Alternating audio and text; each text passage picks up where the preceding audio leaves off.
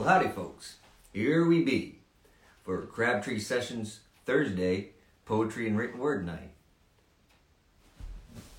I have a great guest for you today um, from the Allegheny Mountains of Pennsylvania in Blair County.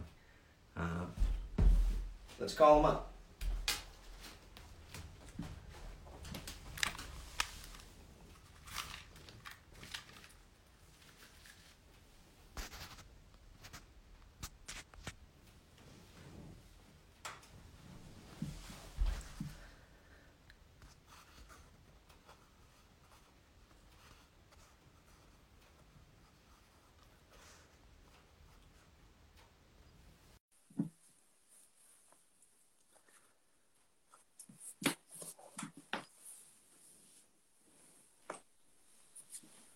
Hey, How's it going? Pretty good. How you doing? I'm doing all right. Move my camera around. Right on. Well, All right. There well, go. howdy, folks. Look at this. I think we got people No? pouring in there. And uh, so I was just giving a little bit of an introduction, but I didn't quite say your name yet. So, folks, welcome to another Crabtree Sessions. This is the, actually the second one, the Thursday Poetry and Written Word Night, with my guest, Jordan Tyler Temchack from the Allegheny Mountains in Blair County, Pennsylvania. Plugging my thing back in there. All right. well, howdy, Jordan. Yeah. How's it going? Pretty good. I guess I'll, uh, yeah, I don't know, uh, have much to say about myself, I guess. I've been writing poetry, I guess. I don't know. I've, I've been trying to think about, like, how to, have, like, haven't really talked about it much, but, like, I, I, I wrote poems as a kid, like, it was a thing that I just always kind of liked doing, you know, kind of silly, always like goofy, like Shel Silverstein kind of funny poems, you know. Yeah. And then I kind of never, you know, I stopped doing it for a long time. You know, like after junior high, I kind of never really wrote a poem again. And then um, in college, when I, I went back to college at uh, at 28, and that was whenever I I took a class. It was actually a sh- I took the class because it was a short story class, and um, Ooh. You just uh, cut out for a second there, Jordan. Oh, there you are. Yeah, for a second it cut out. Do I need to like change a setting on my phone? Like went to sleep. Hmm. I don't know. Maybe is there a way that uh, there's like a little time? Um, what is it? It's like yeah, it goes to sleep after like a minute or something. It shouldn't though. I think because We were just talking for when we yeah. huh. I'm gonna keep. Well, I don't think. Yeah, yeah, yeah. Keep an eye on it, but I don't think it will. I hope it won't happen again. But, but yeah, go on. You were saying uh, you about writing, and that's actually what I was going to ask you too. So I'll Right. ask you. But yeah, getting started. Uh, you said you were writing in junior high and stuff. Uh, but yeah, elaborate. Yeah, yeah. So like I kind of stopped writing for a while, and then um, when I went back to school, like I said, I was. Ah, I can just tell this phone's gonna do something weird. No. Can you come here for a second? Call my wife over to see if she knows something about a phone better. It was just like it keeps like you know your phone like goes to the black screen, gray screen, and then goes to sleep. I'm sorry, folks. Watching. This is Listen, see, that's what's cool about the live thing. You never know what you'll really get. You know, that's what I like about it. It's you know the unpredictability of it all. but yeah, for folks that's just joining, this is Jordan Temchack, Jordan Tyler Temchack of uh, the Allegheny Mountains, and is it Blair? Yeah, Blair County, Yeah. right? Yeah, Blair County, Yeah. Pennsylvania. yeah. Um, let me just tell my wife what's going on with my phone for a second Right. here, so she can help me try to keep track of it. It's Alright. it keeps going to like the gray screen, you know, and then it just goes black, and it's like disconnecting me. Like it's instead of just like staying in the app open, like. Does that make sense? I think we still see you though, but yeah, but it's. Uh, Well- I think it might be in something in your settings, I guess. Yeah. And if anybody out there knows you maybe just here though and like be able to tap it whenever it looks like it's gonna go to sleep? That's gonna be annoying, but That's all I can think of right now. All right, sorry, we'll go on. We'll we'll try to do this for now until we can think of something better. Okay.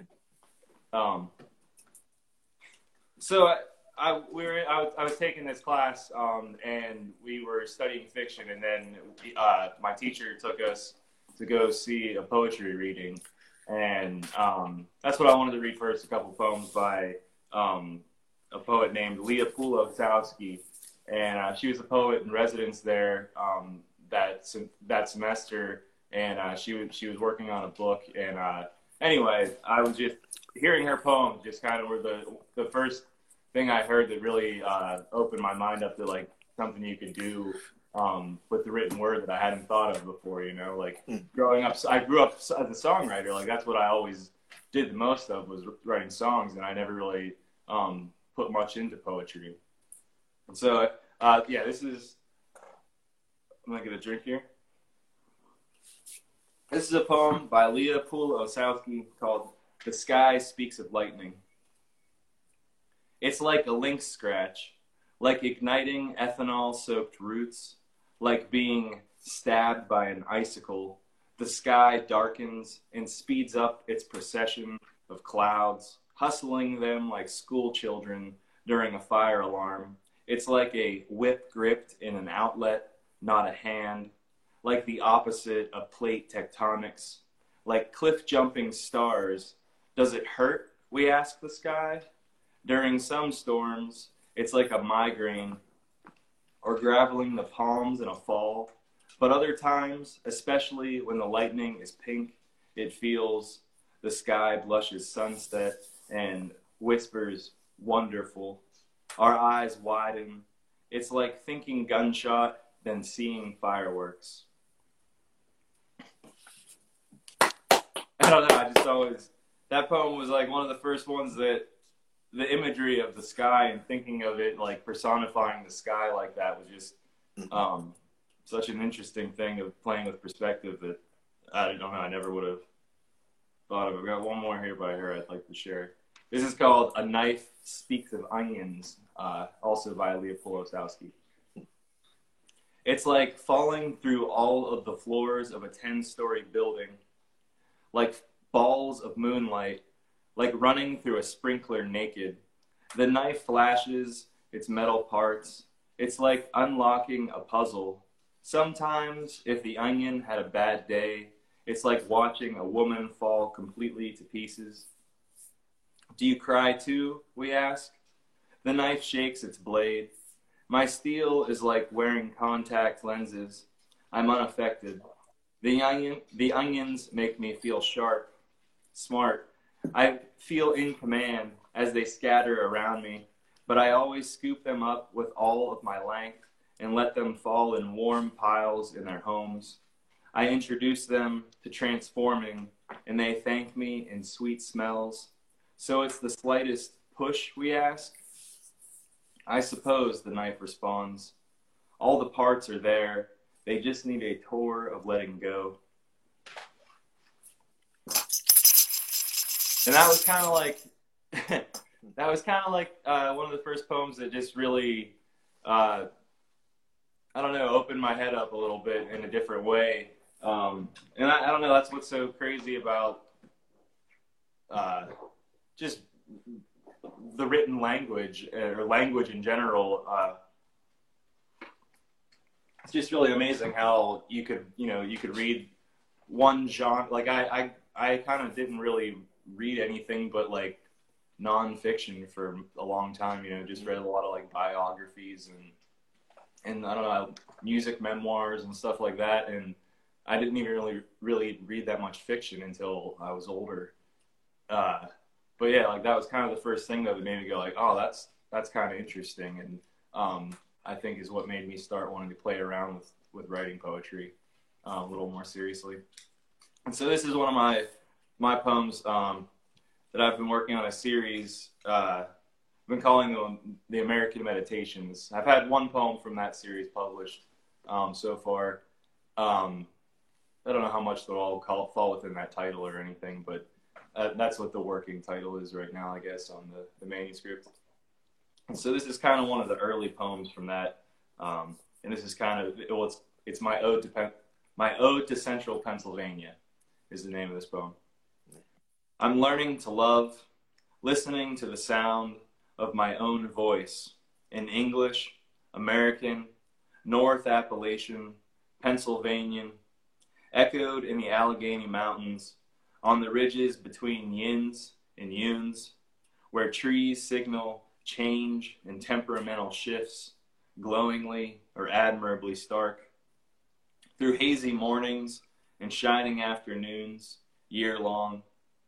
At sunset, rock bass slap against wavering blues and liquid concepts, eyes and mouths wide, seeking winged fulfillment. At midnight, stars glitter off ripples in the sky, and we're floating, transcendent, listening and whispering surreal vernaculars.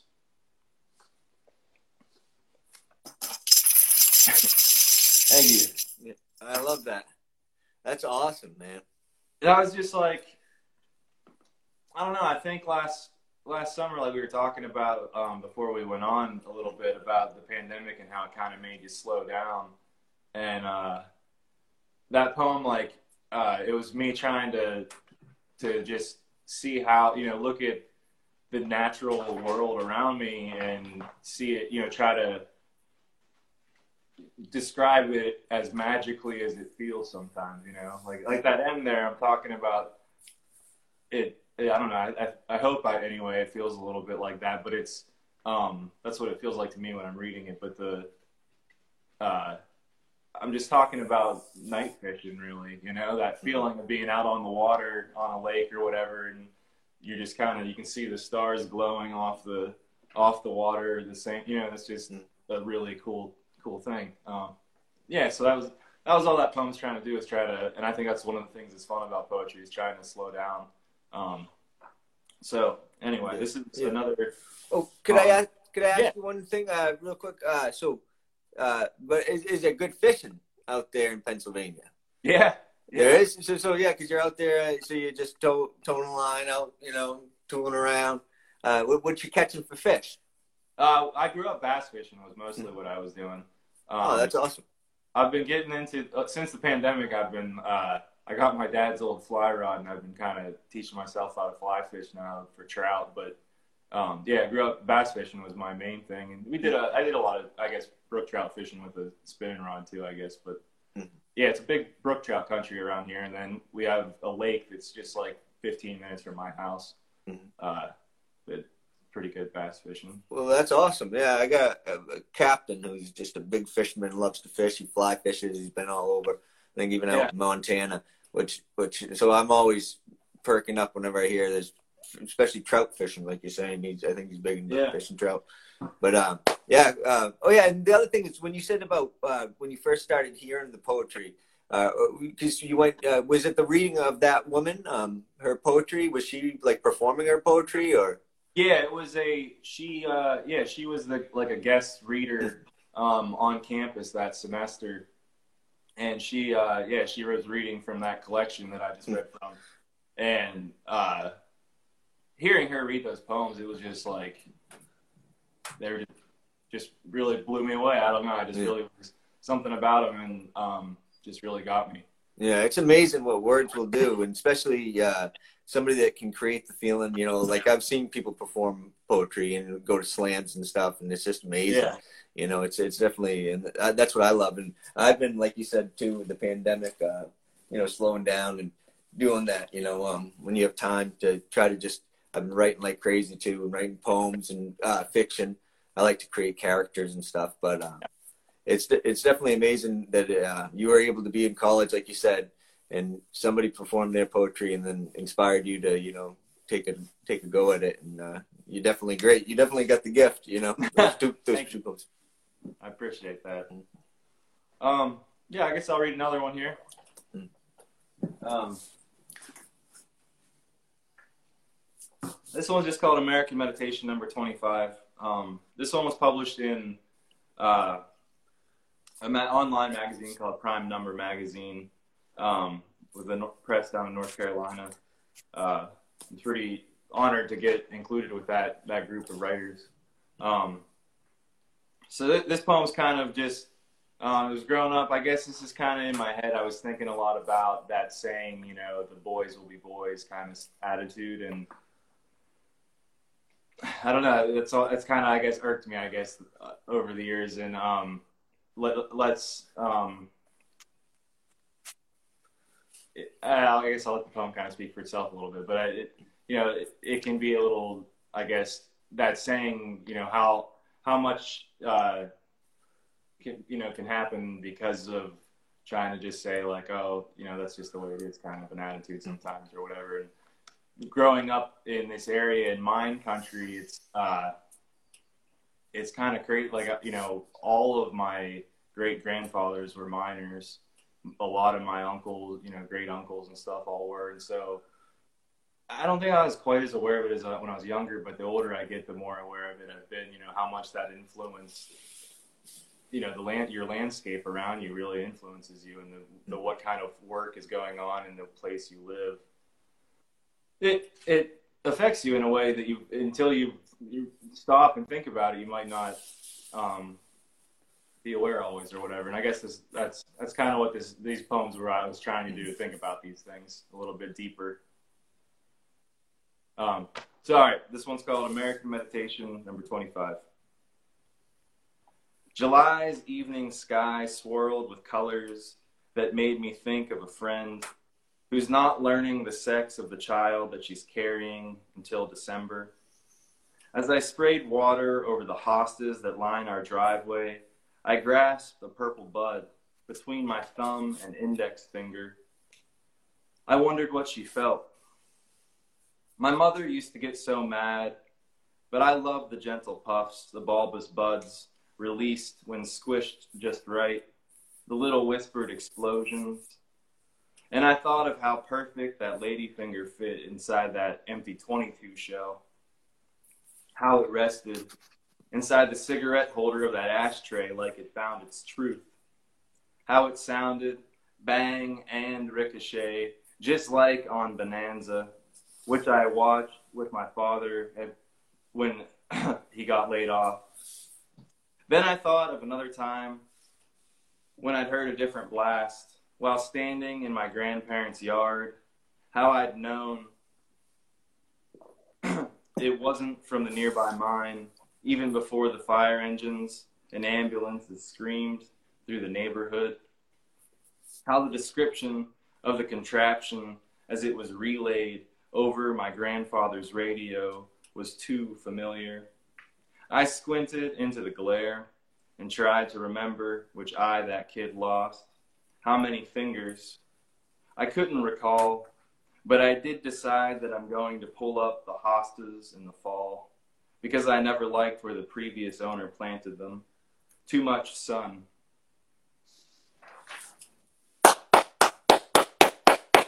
Oh, that's amazing, Thanks. man. Great imagery. Great imagery. And actually, I've dug up some hostas before because of that. Moved yeah. them. I, I, swear. That, yeah, that's pe- peonies too. But peonies, yeah. I, I've dug up those, but those were just to move and put somewhere else because they were tearing down a barn. But mm-hmm. yeah, definitely, man. Beautiful. Oh, we we got some hearts there, Jordan. Hey, thank you. People, people giving those are pretty much, I think, like uh, you know, applause. Yeah, I and we do have actually back there. We got some uh, the rock fingers. You know, like yeah, rock star. We got right on. Cool. Well, uh, to lighten the mood a little bit, this one's a little bit of a uh, a little bit more playful of a poem. Um, we, me and my wife, last summer was the first summer that we, like, we've had house plants a little bit. We've kind of not been very great at them generally, but uh, last year we uh, decided to plant a garden. I think a lot of people kind of did that last year, um, and it was amazing how that I. I think this winter like has been hard because of not having the garden anymore. Like I got so used to my routine of going out and working in the garden, you know. And uh, it, anyway, this poem came from that. Imagine a hummingbird. Imagine a hummingbird buzz up down, all around, wild flowers planted in our bed, where we listen to the zin, zin, zinnia, zinnia Ah, from the neighbor's chainsaw, sputtered trumpet blasts as that ruby throated moves. His needle nose pops, nods, dips, holds, steady, circles, stuck in the groove. I don't know. I was just like trying to have fun with sounds. I, there was, um, I was reading a poet. Uh, there's this poet Jim Wayne Miller. Um, he's a North Carolina, Kentucky. He's from North Carolina originally, and then uh, he's known a lot from he taught in uh, I think Western or Eastern Kentucky University. But anyway, he uh, is a great Appalachian poet, and he has he does these crazy things with sound uh, in his using a word to like mm-hmm. replace a sound, and you know that was just what I was trying to do with that poem there. Mm-hmm. Um, let's see what's moving on. Yeah, I'd like to read one from uh, my professor actually, uh, that is who took me to the the, the class with Leah. Um, the re- or the reading with Leah, uh, the class that I was in with him, and uh, he is. He, I've told him before, you know, he's he's he's somebody. He's one of those teachers and one of those people you meet in life who just kind of like flips everything upside down for you and makes uh, changes everything. And uh, so that's Todd Davis. Uh, he's an amazing poet um, himself, really accomplished. Uh, and this is one of his poems that he wrote uh, to another poet, a, a an old uh, Chinese hermit uh, poet who's you know from like the I can't even remember what century you know centuries ago, uh, and they found that his poems on uh, these cave walls, like Buddhist uh, monks found the, this guy's poems written on these cave walls, you know, and and documented them all, and that's how we know them and you know now and it wasn't until the 60s that a guy translated them into english for the first time um, guy gary snyder uh, those are great collection of poems. Cold mountain poems they're called. Um, they're just these like kind of meditations too on life and everything and um, yeah they're just really amazing. So this is a poem that uh, todd davis wrote um, called translation problems. It starts with a quote from han shan people search for cloud roads but cloud roads can't be found, Han Shan. All kinds of distances separate us, but a death more than a thousand years old. The oceans that roll between continents, covering a bridge that once connected our lands. When others sought you, you laughed and became part of the mountain. It's written that Nicodemus and Joseph of Arimathea took Jesus' dead body to prepare it with spices and oils. Did vultures and ravens do the same for you? A bird's song can be discerned by the tracks it leaves in the snow. What did the sky and the stars sing for your burial? I keep hoping in death the mountain will swallow me, translating my body into some new language. What's the word, I wonder, for the last poem anyone will ever write. Man, I like that's one of the weird things with poetry too, and like I think any writing, uh, it's a weird thing to to practice doing it out loud, like reading out loud. You think like you once you like learn how to read, you think you're supposed to just like read it in your head, you know, mm-hmm. just read in your head or whatever, you know. But um, poetry, especially, it's amazing, like reading out loud, how you find the rhythm in words, and um, yeah, I don't know. Oh, it definitely, it's definitely an art form, like you said, uh, with the lady that performed in front of you. Obviously, it moved you enough to make you further want to explore poetry and writing. Yeah. You know, um, it's definitely amazing, and that's what I love is the performance part as well, and the words. It's like uh, it's a great mixture when you get two going. You know, somebody that can mm-hmm. perform, and like you said, with the sounds, you know, play with the words and the different things. It, it becomes a really fun thing. Yeah, um, I always like like like how why I wanted to do this and talk about like songs and poetry and stuff too. Like, um, John Prine, like you're talking like what we're talking about. Um, my favorite like my two favorite quotes when it comes to writing um, that I think apply to like any writing really, but especially songwriting. Um, John Prine says uh, like when he wrote his um, the, your verses, your all the all the words, you know, are the or the melodies in the syllables is what you would say. You know, like you do, it's just it's in the words. You just have to put the right words in, together, and the melody's there. You don't have to like really think and play with melody. It's just the words carry it themselves. You know, and uh, yeah. Anyway, He was a master. Yeah, definitely. He was a master with that and words and word play. He was a poet himself. You know, just his songs of crazy poems, like you said, Shel Silverstein, and you know they're they're out there. You know, some of the things that he thought of, and I think I even read somewhere him saying sometimes he'd be writing stuff and he'd be like, "What the fuck? Did I just really write that?" Like Yeah. that's just crazy. I can't even admit. Or he's like, maybe people should know I wrote that or something along those lines because that's a it's great segue for these Yeah. poems. Actually, these next two. just. Yeah, that's what, that's kind of how I feel about them myself. I think in a way. Mhm. Uh, this one I wrote. Um, this was wild. Like this was my first experience in. Uh, like I'd taken. Like I've been in college classes and stuff. Um, but I got the opportunity last fall to write. Um, to join a to with a group of writers um, called with Passengers Journal was the name of this journal. Um, and they did a writing workshop. Um, and it's just wild when you're put into this kind of like group of other writers and you're all like you're not competing but you're all pushing each other to be better you know because you're reading each other's work it's not anybody saying anything to you it's just like you know getting honest edits of your work is like you know it, it hurts a little bit but it's it, it makes you write better stuff for sure you know like um and it's why it's important to you know connect with other artists i guess and not just you know be a hermit always but yeah. anyway, I, I'll. This is a, a poem I wrote um, as a part of that that workshop. Um, and I guess this poem, a little bit of a setup with it is just I was kind of exploring this idea of a- lot of my my art in general. I guess is like this exploring kind of this its nature and spiritualness. I guess is like and you know just trying to find a little bit of peace or something. And that, that's something that's different than my writing in my younger years. You know, it was always just I was, you know, I wrote kind of angry punk rock songs and stuff. And as I've gotten older, I, I, um, I don't know, I, I, I want the message to be a little bit. Uh,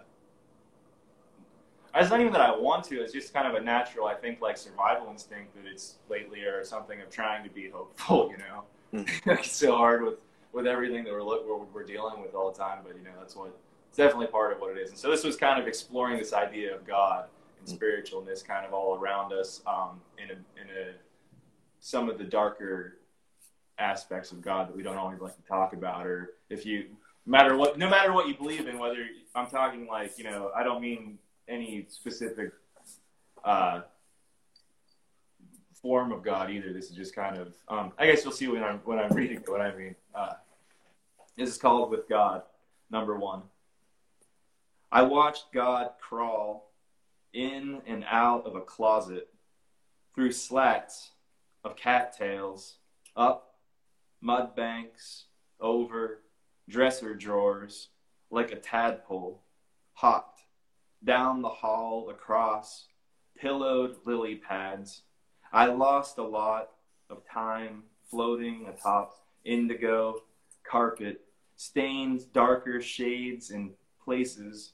A trail glided down the hall, across the living room, the woven rug, a great leopard slug cleaned after the dead, down in the vents, above which I pitched a tent made of quilts, waited all night, huddled like an ice fisherman, drowsy eyed, praying for a tip up to spring alive. I love it. And did, did that have a title? Was that a, I was with God. with God? Right on. Um, I, I don't know. It's just kind of like trying to think of it as a, a more of a character, I guess.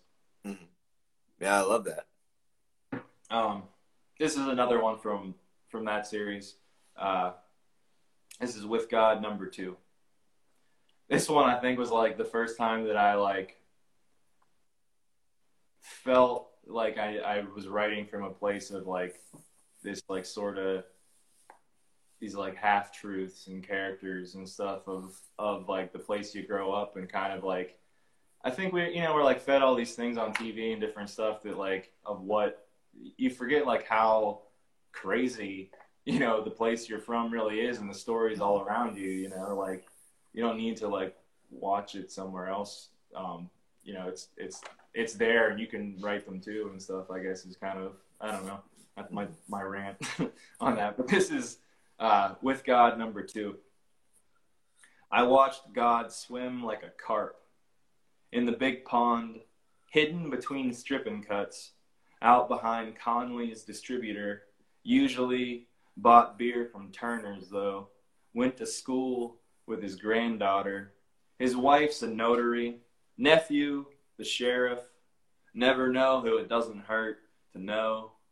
Rumor was McKinney's cousin buried a gator and a duffel bag of meth two Octobers ago because he knew McKinney couldn't wait and he hated snakes and cats, called them fuzz lizards.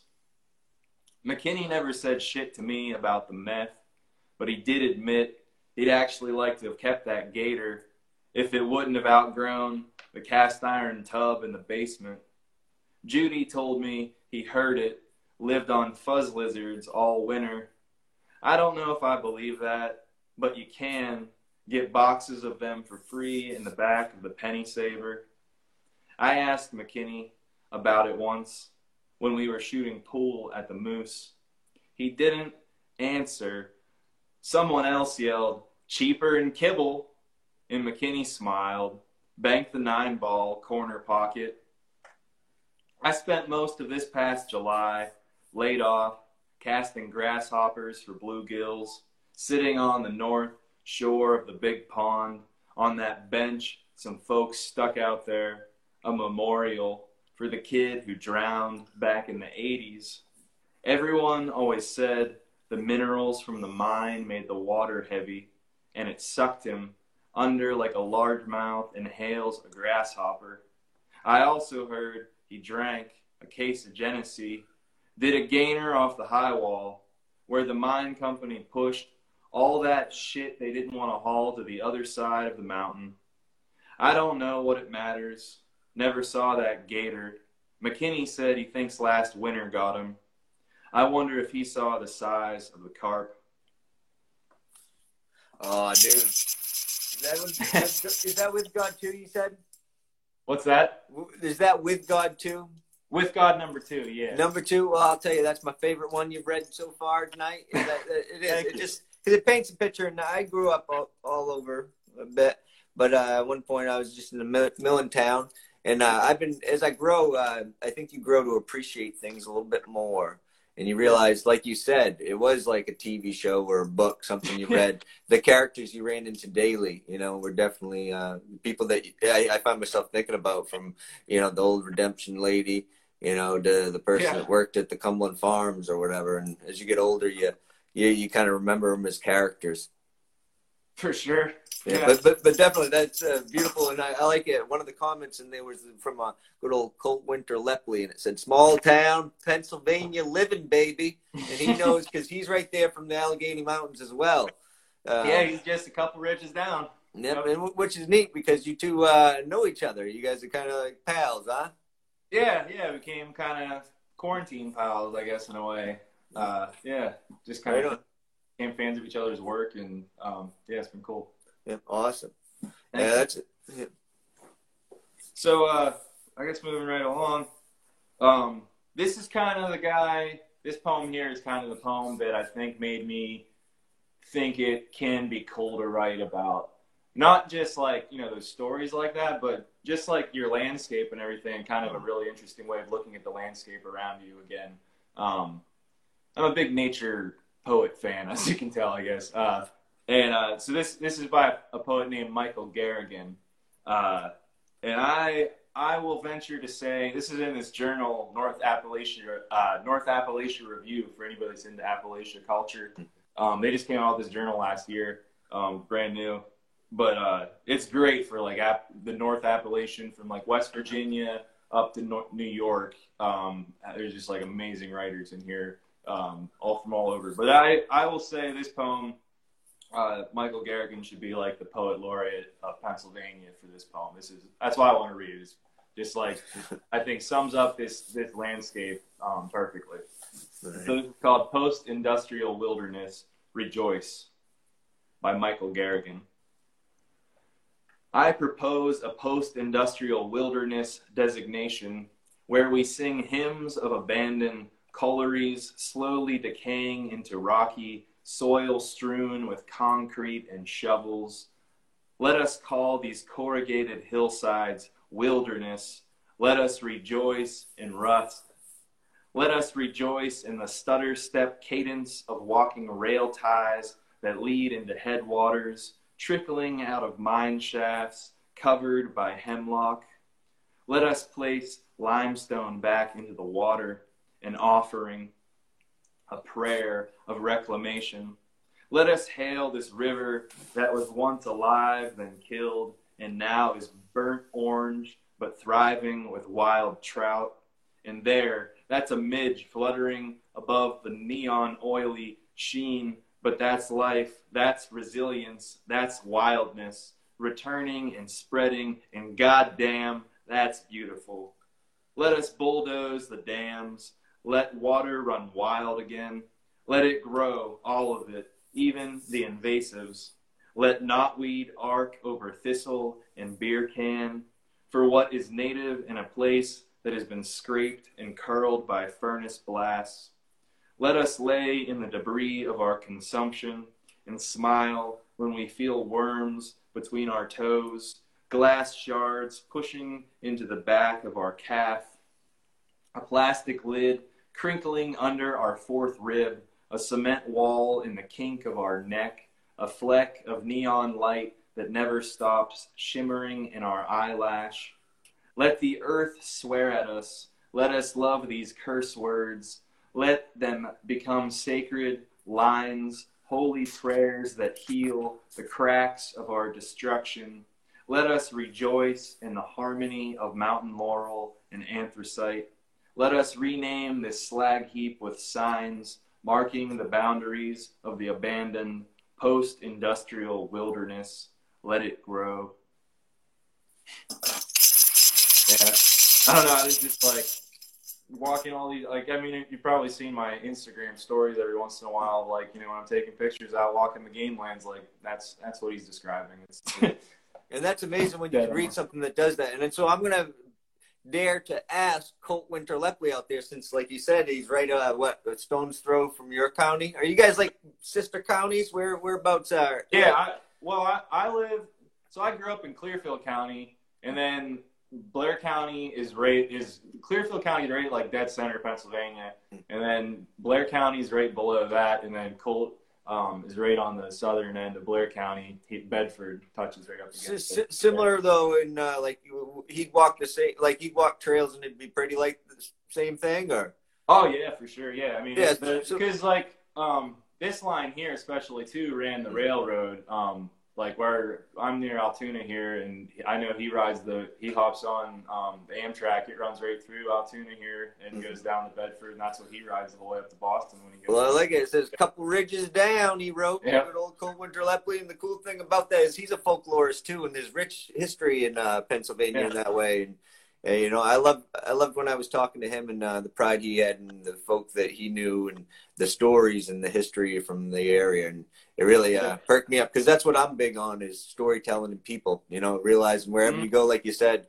in your little village or town or community, you know, there's always you know some kind of interesting character that you know probably has stories to tell or uh, could be told stories about. Definitely. Yeah. Yeah. So this is my this is my last poem that I'm going to share, um, and this is kind of my. Um, I don't know, kind of like my writing, kind of like wanting to, I don't know, like mimicking him, but like kind of writing in honor, in homage of, of what he was doing there, you know, looking at this landscape and my wanting to take my, my, uh, my stab at talking about the same landscape. Mm-hmm. And so this is called Coming Down the Mountain.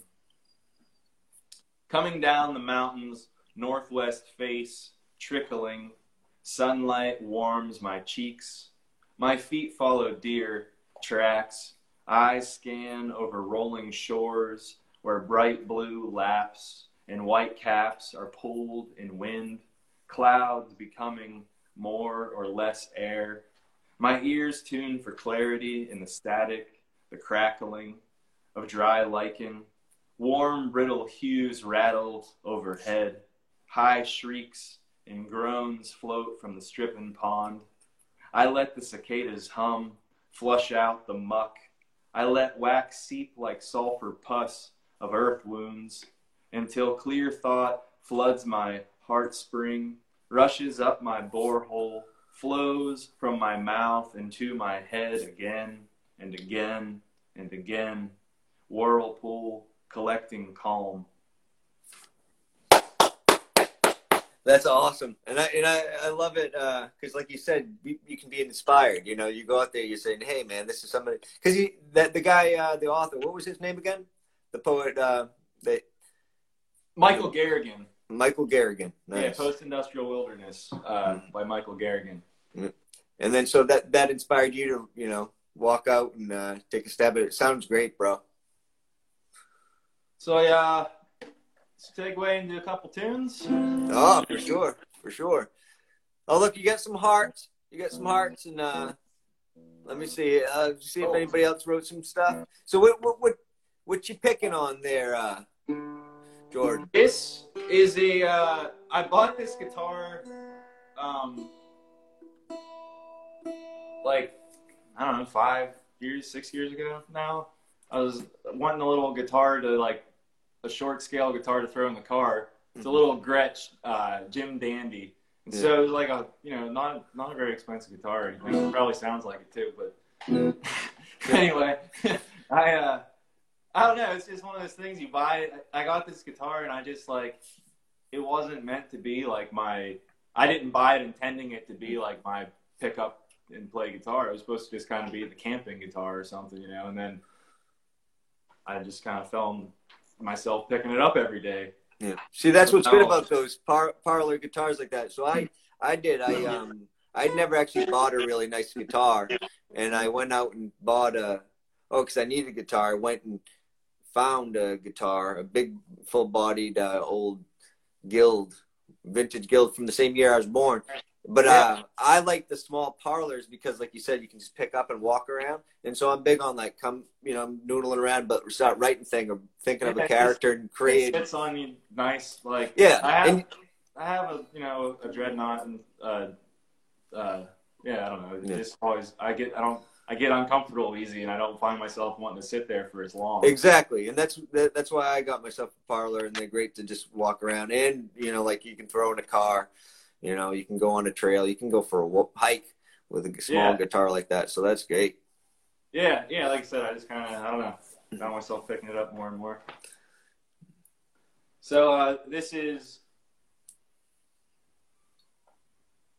kind of segueing off of that. Like this is a song I guess I just feel like I grew up uh, just kind of like knowing because, like I said, growing up, all these miners around.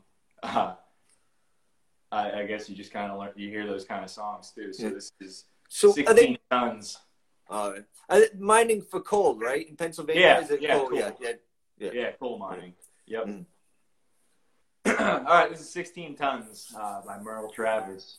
Uh, Tennessee Ernie Ford is like the one usually everybody knows. Mm.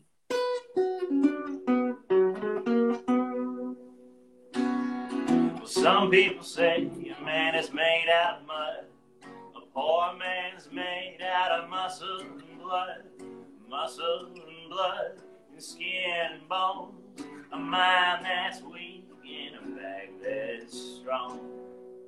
You load 16 tons, and what do you get? Another day older and deeper in debt. St. Peter, don't you call me, as I can't go. I owe my soul company store.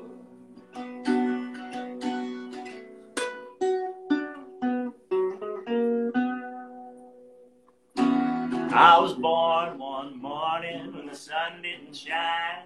I picked up my shovel, now walked to the mine, loaded 16 tons of number nine gold, and the straw boss said, Well, bless my soul. You load 16 tons, and what do you get? Another day older and deeper in debt. St. Peter, don't you call me, cause I can't go. I owe my soul to the company store.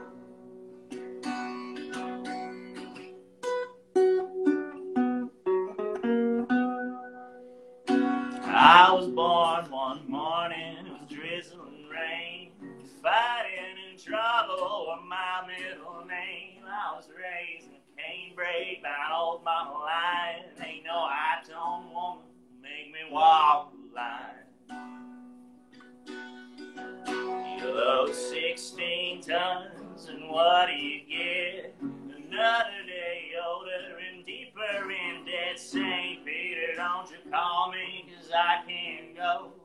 I owe my soul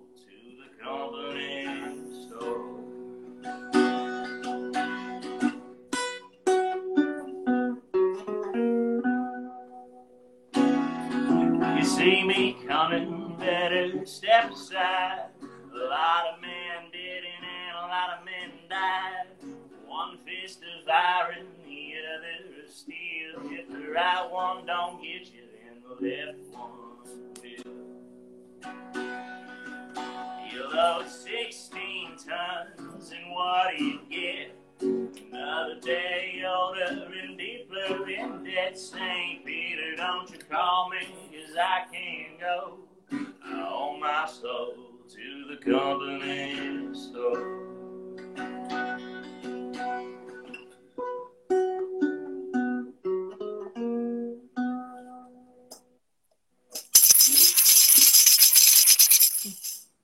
Thank you. Right, right on. And so, so with that story, isn't that a?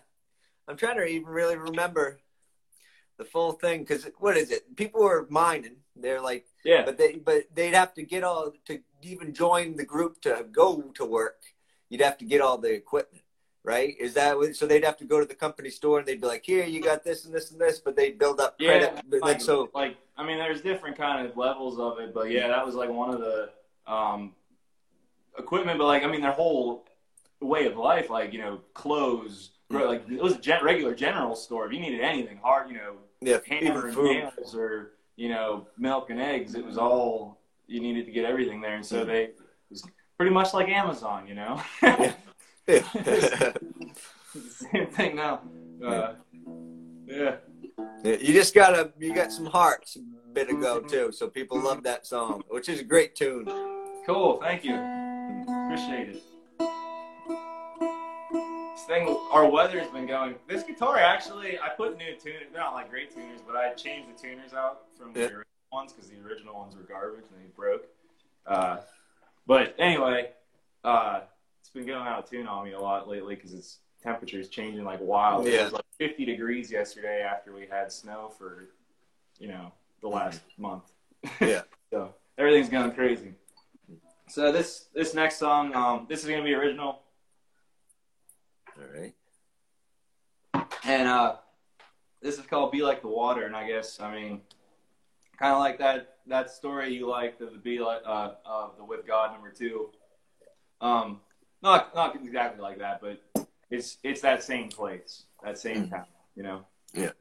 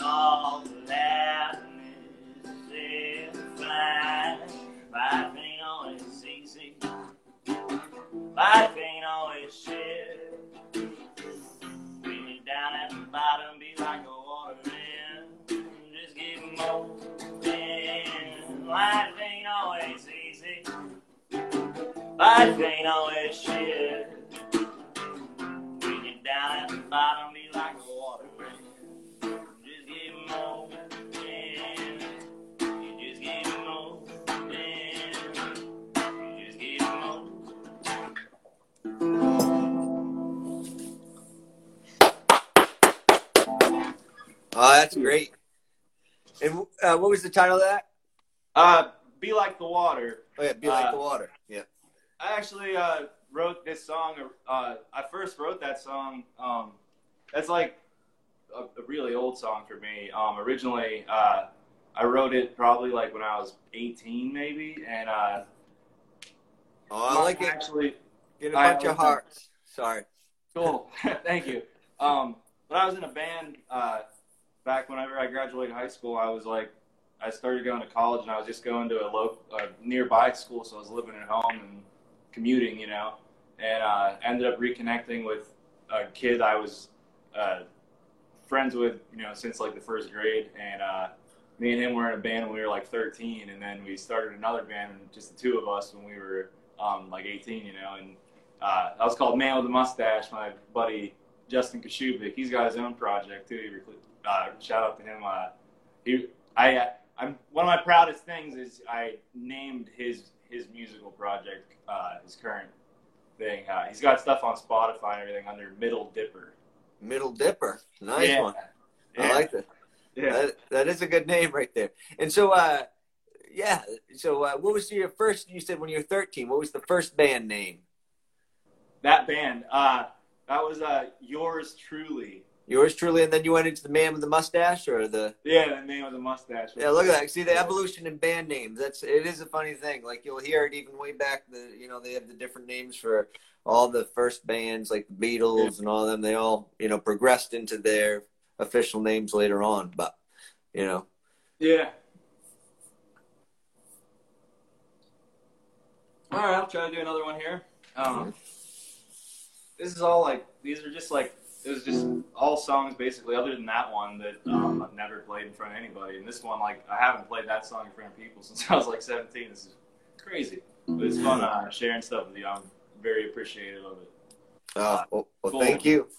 Creating this platform, uh, you know, for everybody for sharing art is really fun. So this is my song uh, that I submitted uh, to the Gems in the Rough contest. That's another thing. It's just like crazy how much good music is on one YouTube channel. Oh yeah, for sure. But uh, yeah, so this is a song I submitted to that called "Throw Me In."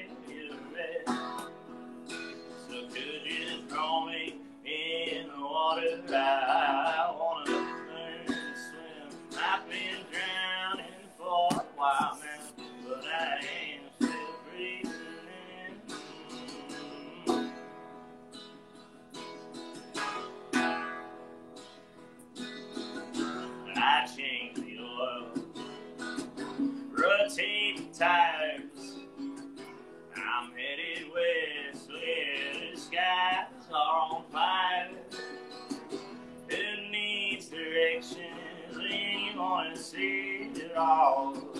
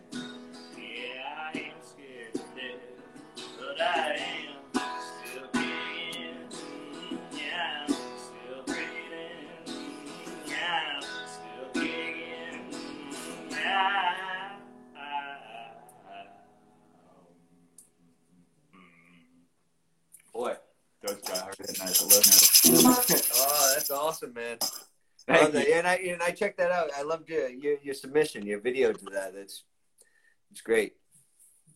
Appreciate it. Yeah, it was, Yeah. it's a good. I don't know. Those things are. It's not like you really like expect much generally. It's just like it. It gives you a good excuse to to to do something that maybe you wouldn't have otherwise. You know. Exactly. Oh, it's a it's a great thing they do there over there with gems and getting everybody together and you know and that's the whole point. It's Yeah. it's definitely a beautiful community. So Yeah. Yeah, it's crazy. and you, it- like- you get a bunch of hearts and then somebody did write man with a mustache. Say it. Say it. So maybe that's is that part of uh, is that your buddy from uh, man I don't know. Who, it depends who wrote it. sixty uh, what is it Tyler? Oh yeah, it must be. It's Tyler something. Germ. Uh, Oh, that's my uncle. Oh, it is? No, but it's uh no, it's what is it? Six sixty Tyler. Oh, 60 Ty yeah, Tyler. That's illustration. Six style. Yeah, six, Six Tyler. style. Yeah, six Yeah. Tyler, yeah. See, I'm Yeah, reading he it does- He's a graphic designer and everything too. He's another Oh, yeah. artist in the family. Oh, He that's awesome. uh, gave me my first guitar actually. Oh, nice. Yeah. Look at that. So what's his name? Uh, his name's Jeremy Bratton. He's your uncle. Yeah, he's a graphic designer and uh, yeah, Yeah, well, uh, howdy, Jeremy. Yeah. Uncle Jeremy. Howdy, Uncle Jeremy. You know, that, that's really cool, too. He gave you your first guitar, you know? Yeah. Well, that's awesome. And he's a graphic designer because you, your art is mighty fine as well. There, Jordan. Well, keep trucking along, eh? All right, for sure. Uh, this one, uh, this is a co- one of the cover I wanted to play. Um, that I just never have really played before in front of people, I guess, and I wanted to see how it goes. But nice dark song. Um, this one just uh, really changed kind of song for songwriting for me a little bit. I guess um, was really influential. I guess um, I had a I was in a painting class actually in college.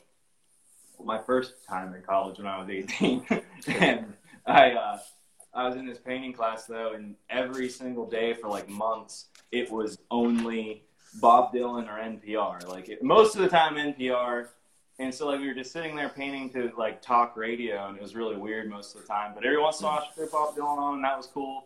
But that was pretty much all it ever was. And then uh, one day though, we walked in, and it was just like she puts on the music and you're just like, what is this? You know, it was just like, and uh, I went up to her after class and was like, what, what was that CD, you know, music we were listening to? And she was like, oh, that's Tom Waits. And uh, so she gave me this CD. She pulls it out and just gave it to me, and it was just this burnt CD that just said TW on it. And so like I I didn't know what album it was, or I didn't know that it was an album, or I just thought it was like a burnt CD. She gave me like a mixed CD or something, and I found out later that it was the album Bone Machine. Ooh, Um, that's a great one. Yeah, that, that's definitely is stuck hands down my favorite album, uh, Tom Waits album. So this is uh, my take on Dirt in the Ground. Oh, shut the front door. So wait, can I just tell you a little? So we, we, we just said segue and everything. It's the funniest Yeah. thing. It's Yeah. pretty neat. So everybody out there, I'm going to tell you a little story. Well, this is actually whatever, anyways. It's storytelling, you know, poetry and written word. But yeah, that song right there Yeah, is uh, nuts. So years and years ago, with uh, Towns Tuesday, the co-host for Towns Tuesday, Abel LaBelle. When we were younger, I, I was out at his mother's house for him because he was out in East Madison, and he has a beautiful little homestead. Carmen, his mother, with a beautiful garden. Well, I'd go over as a teenager, and he, he's the biggest Tom Waits fan I ever known in my whole Yeah. life, uh, other than his mother, I think. Carmen and, and probably his great. dad. They're, they're family. They all have great taste in music. Those uh, uh, his family, uh, Abel and his parents. But anyhow, I'm there uh, for some reason hanging out. I think we even went out to the garden ourselves and we spreaded some mulch hay out in the garden first. Mom, we came in and we were just teenagers looking to always, you know, sneak off with the vodka or whatever and you Yeah. know, hoot and holler in the woods somewhere. Yeah, and climb a tree. You know, we're big in climbing trees. You know, a little bit Sure. inebriated. You know, you get a little, you get a little inebriated in climb a tree. It's a whole little different. It's a whole different ball game. But anyways, Yeah. I'm over there and he's playing these CDs, or he's playing not even CDs. It might even been some records. And Yeah. so that song pops on, and only one time, right? So I'm sitting there, and that song pops on, moves me for the rest of my life until just last year or the year before, maybe we'll say two summers ago. I came back out here and I said, "Yo, Abel." I said, "Hey, man, remember that thing?" And I was trying to say, and I could, I couldn't remember the song. I didn't know off all the albums. And I said, "I've searched Tom Waits and I've looked through all his albums and I haven't found Yeah. this one fucking song." And it's something, and I'm trying to, and I'm stomping my foot, and I'm like, ah, doing my best Tom Waits version of that song. And then he Yeah. instantly goes, ah, da, da, da, bone, you know, and he tells me, Yeah. because what is that off? What album? Bone Machine. Yeah, Bone Machine. He's like, yeah, that's Bone Machine. And then I checked it out, but this is the song right here that Jordan's about to play that stuck with me from my teenage years all the way into my mid 30s when I asked uh, Captain Abe LaBelle, I said, hey there, Cappy. I said, what was that song? And he knew right off, and this is the song right here. So hit it.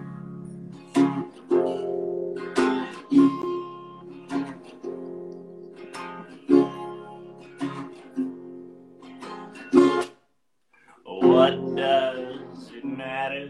Dream of love, of.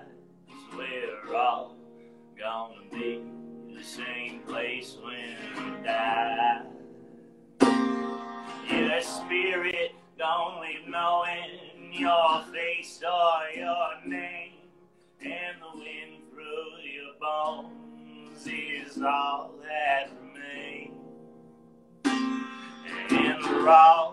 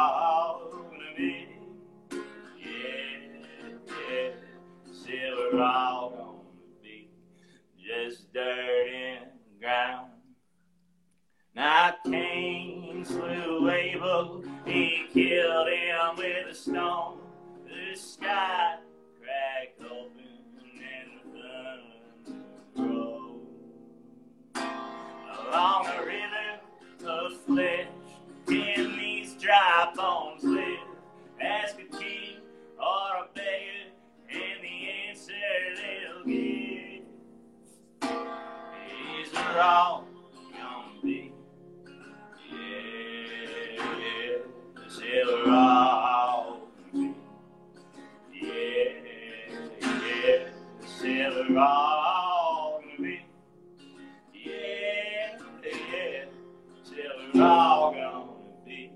Just dirt in ground.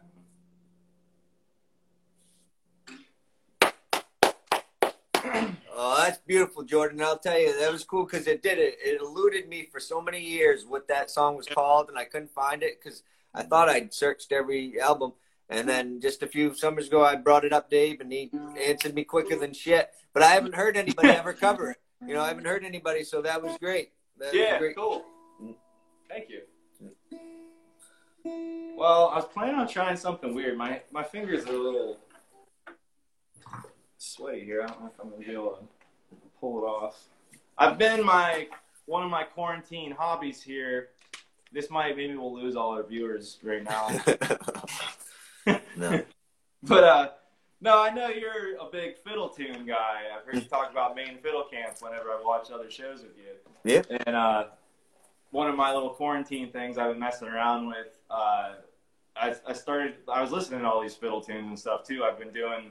I like read folklore and stuff myself, you know, and uh, these like Pennsylvania folklore stories. And I came across through reading these old books. I came across these like old sheet music for like these old fiddle tunes and stuff. And like, I guess that's what made me so interested in writing about or like diving into these old time songs and stuff more and more too. Is like remembering, realizing that like before all those guys got to Kentucky, you know, like I have family that's been here forever. I guess this is a kind of a good talk for this song, but I, you know, I have family that's been in the country. You know, I have some family that dates back, you know, 1700. So like I'm aware of, you know, uh, the, that history and stuff. And Uh, were they were they Temchacks? Uh, no, no, that side of my family didn't come for another 200 years. So what is My- the old oldest? Yeah, name. Yeah, like half my family, I have like I have Scotch, like Scotch, Irish, and German on, and and Irish on one side, and Welsh, I guess, a little bit, and then the other side is um, you. you we grew up thinking we were Ukrainian, but I think actually we were kind of it's a little bit more blurry than that, um, as far as kind of Eastern European from the Carpathian Mountains kind of region or whatever. Uh, so I grew up, you know, that kind of side of my family eating the pierogies and Belushki and all that kind of stuff, you know. So anyway, this is a long ramble. We're gonna lose the people before I even play the song. Um, but uh, this song, I guess, I've been reading this book. Speaking of literature and stuff, um, I've been reading. This, I was about finished with this book called The Overstory. It won the Pulitzer Prize, I guess, a few years ago, I think. Um, it's like the Moby Dick of tree books, basically. It's like 500 pages. It's taking me forever. Our li- this is a ridiculous story. Our library, um, local library that I um, actually had a flood about two months ago and has been closed for like the past three months, I guess, Mhm. maybe. And uh, anyway, I right before the flood happened, I had checked this book out. And like I said, it's like massive, and I'm not exactly the. I read a lot, but I don't read very fast. And I never would have finished this book if the library wouldn't wouldn't have flooded because it gave me all this extra time to read it. But anyway, this song, uh, I started trying to teach myself how to play clawhammer on the ukulele, and uh, I'm gonna try to do a little bit of clawhammer here for one little tune. Um, Alright. This is an original song um, that I kind of, I'm sure I'm kind of like stealing, you know, the it's just a basic clawhammer kind of thing. But I'm probably stealing the melody from something else, but. Uh, anyway, this But that's kinda- folk I- music. I- That's folk I- music, bro. yeah, and so that's that was kind of what I wanted to do. I was trying to write a song like from that, and, and so anyway, I, I lost my point. I was reading that book about the trees, and uh, and it's really powerful stuff, like reading about the redwoods and the histories of the American chestnut and, and uh, you know environment and how we need to protect that stuff. And um, I guess that's kind of my whole point of one of the one of my points of um, things I care about a lot. You know, is trying to the environment. I guess. And so anyway, this is my my my tree song. I actually call this the tree psalm. Uh, when I was trying to think of a title for this little song, uh, I came across this quote um, by a rabbi, actually, Rabbi Jill Hammer. A psalm is a cry from the heart, bursting upward through the throat into song. And a tree, too, is a burst of life, moving upward toward the sky. So this is Tree Psalm.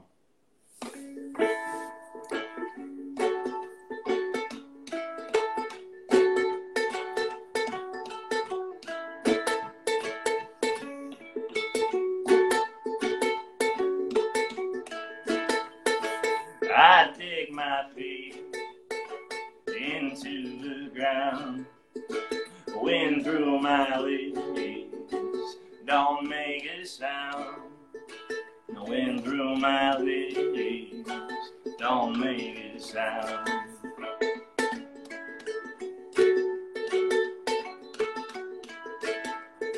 Are you listening? Those leaves are brown and all my leaves are on the ground. Yeah, all my leaves are on the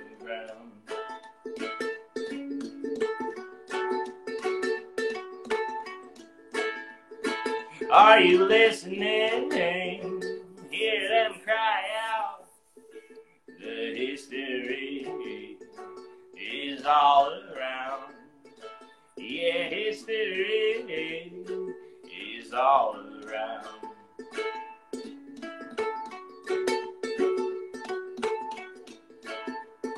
All leaves are green, all leaves fall down. Is all around. Yeah, history is all around.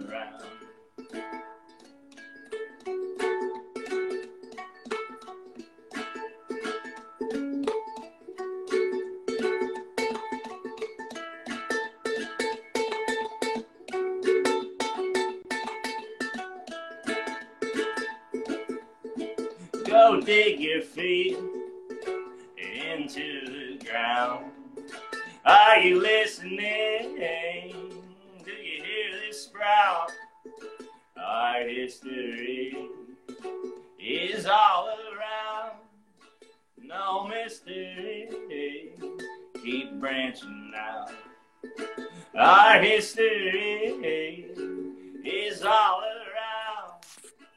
No mystery. Keep branching out. No mystery. Keep branching out. No mystery. Keep branching out.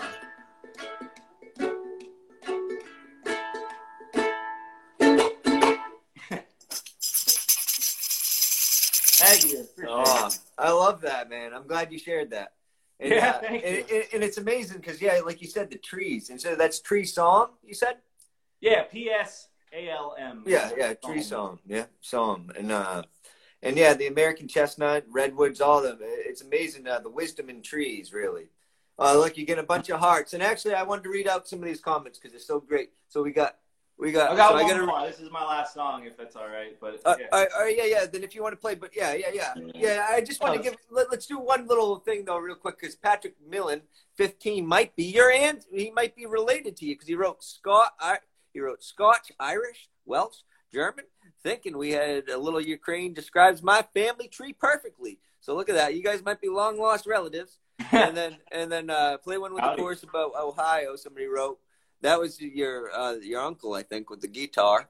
And then so you got much love Jordan, kick ass by T Burler. But these are all great folks writing some stuff. I just wanted to shout out because I, I I love this. Uh, I love Patrick Millen. You know, he's uh, out there. I think in he's let me see because he's uh he's out in Wyoming, and I think he's in school. I'm not certain, but howdy, Patrick, and uh, shout out to you. And Hello. look yeah, I mean, this has been fun. Oh, yeah, it's been a great it's been a great time for sure, and that's what I wanted to say about uh, you know. Uh, it's just been amazing you sharing uh, your poetry and your writing and even story, you know, because music and writing songs and writing, you know, lyrics is all, it's all a big part of, you know, being creative and telling, Yeah. storytelling, you know, storytelling. Look, you get more hearts. Everybody's blowing up your hearts. Appreciate it. Yeah, it's just yeah. I mean, I, I'm so humbled to be invited on here with this little project you've cur- curated here. Is really uh, you've got some really incredible people on here, so I'm I'm just really uh, happy to be asked, and um, yeah, it's been really fun. It's it's been exciting to like have to try to think about you know getting stuff together again for the first time, and like I said, like you know, playing going from playing some open mics and stuff, and then like everything shuts down again, and then uh, you know it's just you know everybody's kind of learning how we go forward from uh, in life, I guess. But it's starting to get all dark there on the. Oh, uh, No, no, no. That's exactly the truth, though. The resilience, and it's amazing because we we are communal folk, and we want to connect, and it's been a beautiful thing that uh, the internet. That's one thing. It can be a hindrance towards creativity, but also it can really help and uh, inspire. And that's what I've used it for in the past bunch of months is meeting all these beautiful folks. You know, the Colt Winter Lepleys, who just actually wrote "Great sesh, fellas. Good on you and fine show." So he wrote that, but uh, it's folks like that and, and you that I'm running into appreciate it. that I'm running into weekly, and it's been pretty amazing because then I, I get inspired. It's like I don't know Jordan, Tyler, Temchack much, but then I get these few days where I like eh, you know where we talk a few times. You know, you share me share some poetry, your songs, and then I get a little piece of get a little piece of Jordan or a little piece of Colt, and um and it's just been a wonderful thing because I'm out here on an island. And an island can make it can make you yeah it can make you feel isolated sometimes. You're sitting there, you're down on Crabtree Point in this cottage, and you're like, hey. And so it's been amazing to um, connect with people and like-minded folks that like to write and sing and tell stories. And then uh, we got Patrick, and he wrote, "Crabtree Sessions continues to roll on with amazing folks. Thank you guys. Look at that. Well, thank Cool, you, thank you. Patrick. Yeah, it's all. It's all. That's the other thing is That's awesome. the people tuning in has been amazing too because they're becoming you know my friends as well like i haven't met Yeah. patrick in person but anytime he makes it north you know to the northeast i want him uh, definitely hit me up and head to the island Yeah, it's awesome. Yeah. Well, I saved the weirdest for last. I guess is my my uh, my little like offering of to the the strange alien songs. That's what basically. That's there's a you'll anyway. Sorry, I'm rambling again. Um, this is what I wanted to say about this song is, uh, you like those with God um, poems, and I was basically I took those same lines, the kind of that that concept a little bit, and I kind of wanted to play with it and see. Um, actually, an interesting thing happened with the pandemic. Um, I got a a postcard in the mail from my the ch- a childhood minister, like uh, somebody I hadn't seen in you know 15 years or more. Mm. Um, and I haven't even like she hadn't even been like at a church I went to since I was like you know six or something. But anyway, I got this postcard and she kind of questioned me on the. She had read some of those poems and she kind of questioned me on it on like the darkness of what I was talking about there and stuff. And so I kind of wanted to see if I could talk about it from the other side, you know. And so Mhm. that's what this this poem is, or this song is. And uh, this is called "Let It All Wash Over."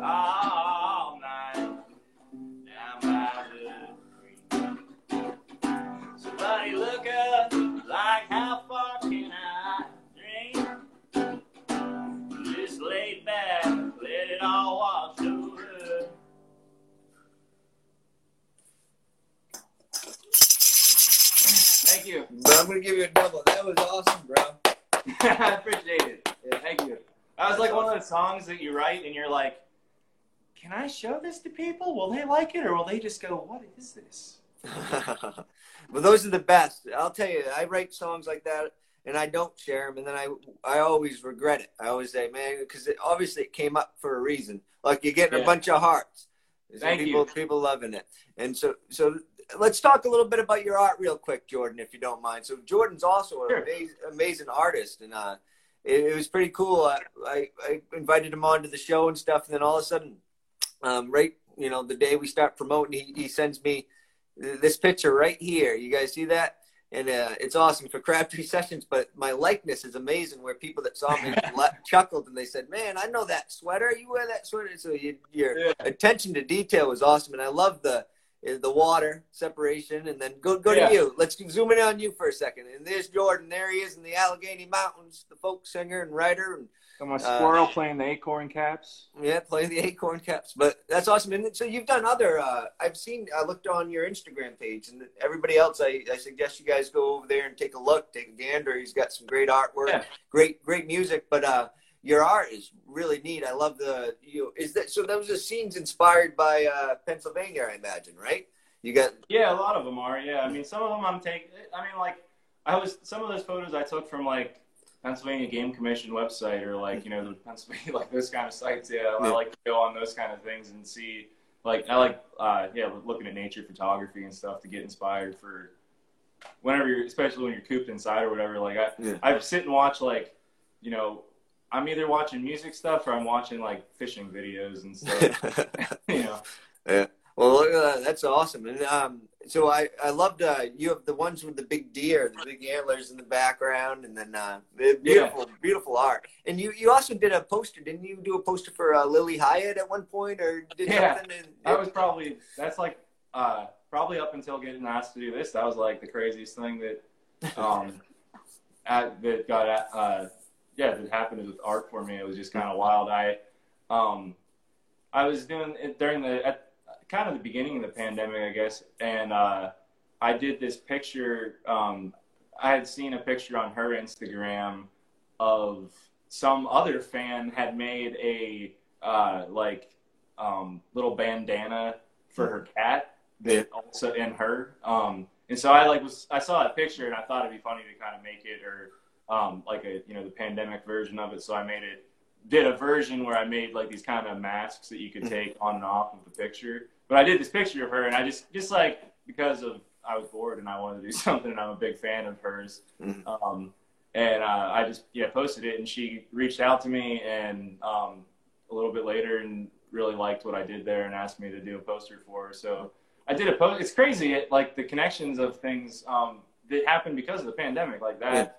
Wouldn't have happened otherwise. And the the poster, like what it's so weird, like talking about history and like weird things. Like I feel like a little tiny small part here, just being connected to her through that. But she also the show that that was for was the Exit In, um, which is awesome. I'm really one of like my really proud things is that that um, is on Bandcamp right now. She recorded that concert. Um, and you can go check out my artwork as well as her whole album, you know, that live show. Mhm. But it was uh, filmed at the Exit Inn, which is like, you know, Willie Nelson, you know, Kristofferson, all those guys Yeah. played back in the day. And I mean, rock bands and stuff too throughout. And um, now they're, they're up for sale right now uh, down in Nashville.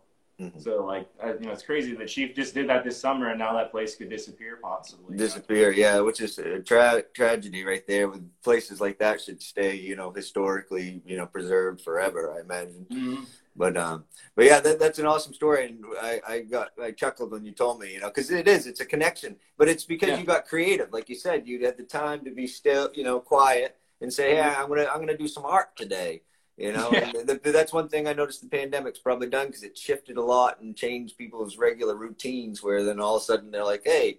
I'm gonna do some art today, or I'm gonna go, you know, watch the birds or something, you know. So I've seen people uh, take it and get inspired but Yeah. it's definitely a beautiful thing and I, I love all the art behind it and i love that poster it's like my favorite thing uh, you know because it does uh, it kind of puts the epitome it's like i'm here on an island and then all these people that i'm meeting and guests you know are off there and we're connecting you know so it's I'll have to find it. I'll send you. A, I'll send you a picture later of the my little before I did the real one. Like Yeah. I did a little sketch. Mhm. Excuse me, but I actually wrote hermit to hermit because I'm basically a hermit here in the mountains at the Yeah. top.